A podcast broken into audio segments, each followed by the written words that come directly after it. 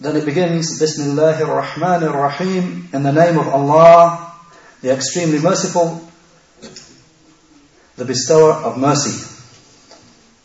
Muqaddimatul Sharh, the introduction to the explanation. So all this is being from the introduction, from the author.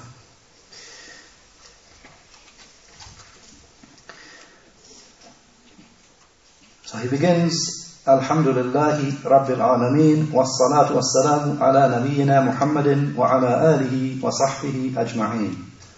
That all praise is for Allah, the Lord of the whole of creation.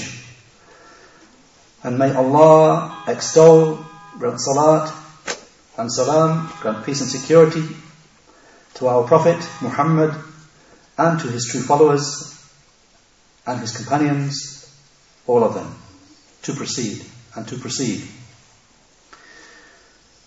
So before us is this treatise, the treatise Thalathatul Usul, the three fundamental principles. And it is a tremendous treatise which is brief. Mukhtasara is brief. Supported by evidences from the Book of Allah and the Sunnah of His Messenger sallallahu alaihi wasallam. And this treatise, this small book, this treatise is about a tremendous fundamental matter from the fundamentals of Islam.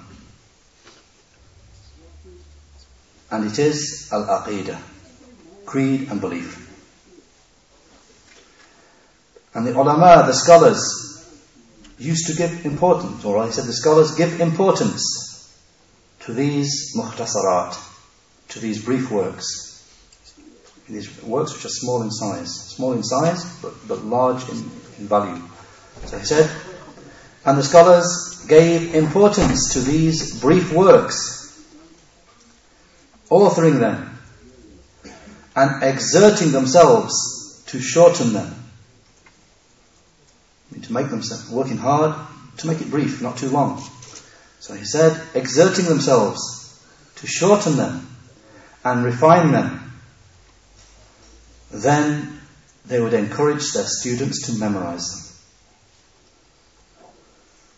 So that they should remain usul, fundamental assets for them, and a store of provision for them which they can derive benefit from and bring benefit to others by means of them. And the intention is not just the person memorizing himself, but he benefits those he's able to benefit, his family, those who are near him, those who he runs into. So he said so that they can benefit themselves, derive benefit from themselves, and bring benefit to others by means of. And beginning with these shorter works, is the foundation for the students of knowledge. So the student of knowledge should begin by learning little by little, taking from the initial points of knowledge and its fundamentals. We're taking first the initial, the starting points of knowledge and the fundamentals of knowledge and then proceed in stages through it.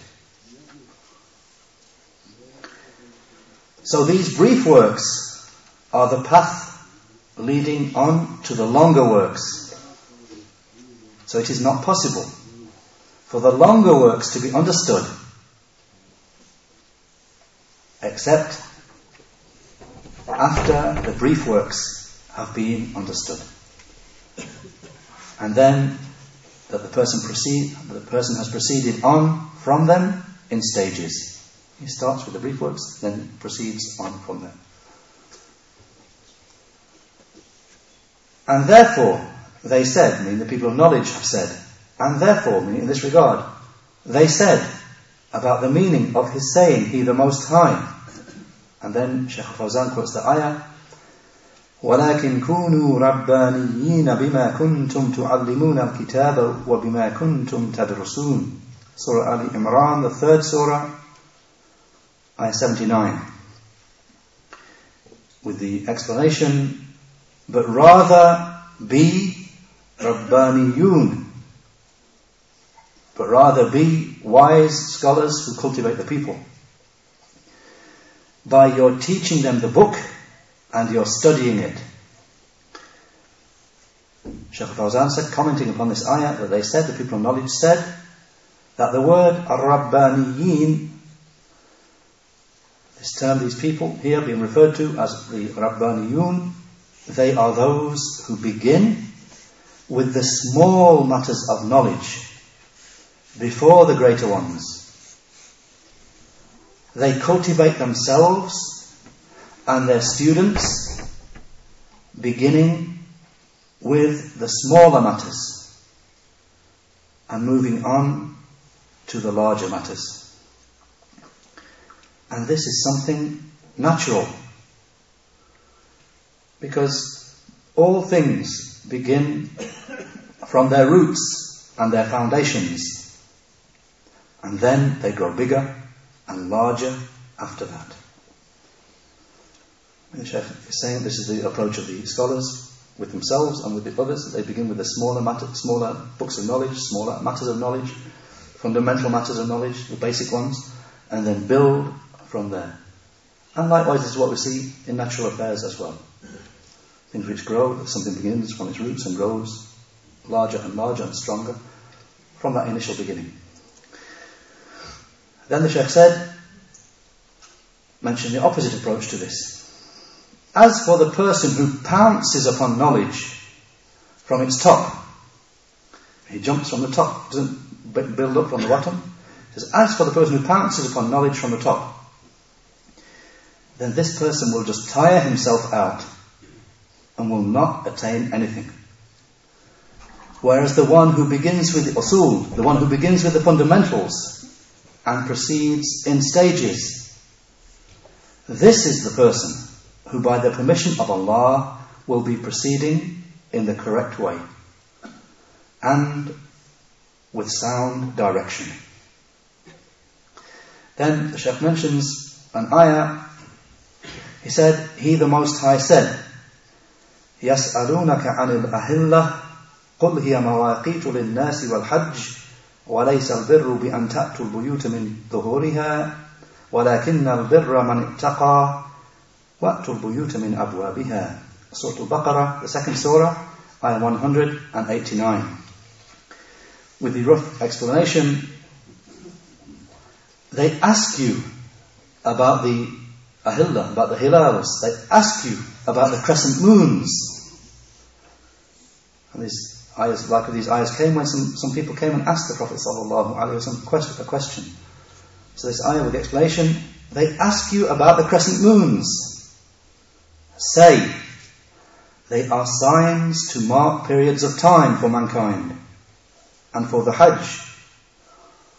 And bir, righteousness, is not, is not that you enter the houses from their backs, but rather al-bir, righteousness, is the quality of the person who has taqwa, who fears and is dutiful to Allah and enter houses through their proper doors. A command. And enter houses through their proper doors. Sheikh Fawzan said, and he's here bringing this with regard to the matter of knowledge. So he said, those people asked a question about the crescent moons. Why does the crescent moon begin as something small and then grow larger until it becomes full. Then it grows smaller until it is again a crescent. And some people came and asked the Prophet why do we see this happening with the moon? It starts as a thin crescent, then it goes bigger and bigger until it becomes full, then it gets smaller and smaller and smaller. They said, why does this happen?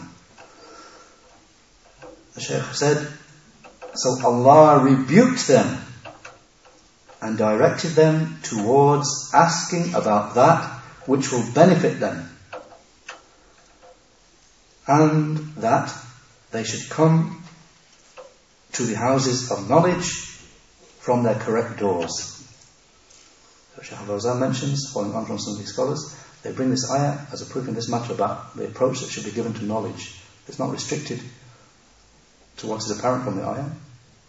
It also refers to knowledge. So the Shaykh said, and that they should come to the houses of knowledge, in the place where knowledge is to be found, they should come to it from its correct doors, to take the correct approach in approaching knowledge. Then the Sheikh said, As for asking about the crescent moon and its conditions and its smallness and its largeness, then this has no benefit in it for them. Rather, benefit is that they ask about what they are in need of and that is awareness of the benefits of the crescent moon. Why the moon starts that size and gets up. There's no benefit in knowing why it begins like that and goes like that. Sheikh said the benefit would be awareness of the benefits that lie in the crescent moons. And therefore, he said, I mean, this is what the response which Allah the Most High gave. قُلْ هِيَ مَوَاقِيتُ لِلنَّاسِ same ayah, Surah Al-Baqarah, ayah 189 say they are signs marking periods of time for mankind. The Sheikh said, so he explained their benefits.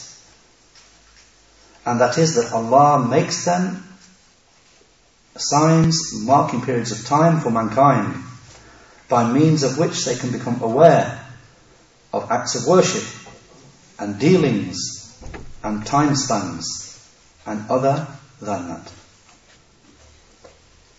They can become aware when it's time for certain acts of worship, when it's certain dealings which have an appointed time attached to them when they, their time comes around, or time, other time spans, and other than this, other than that.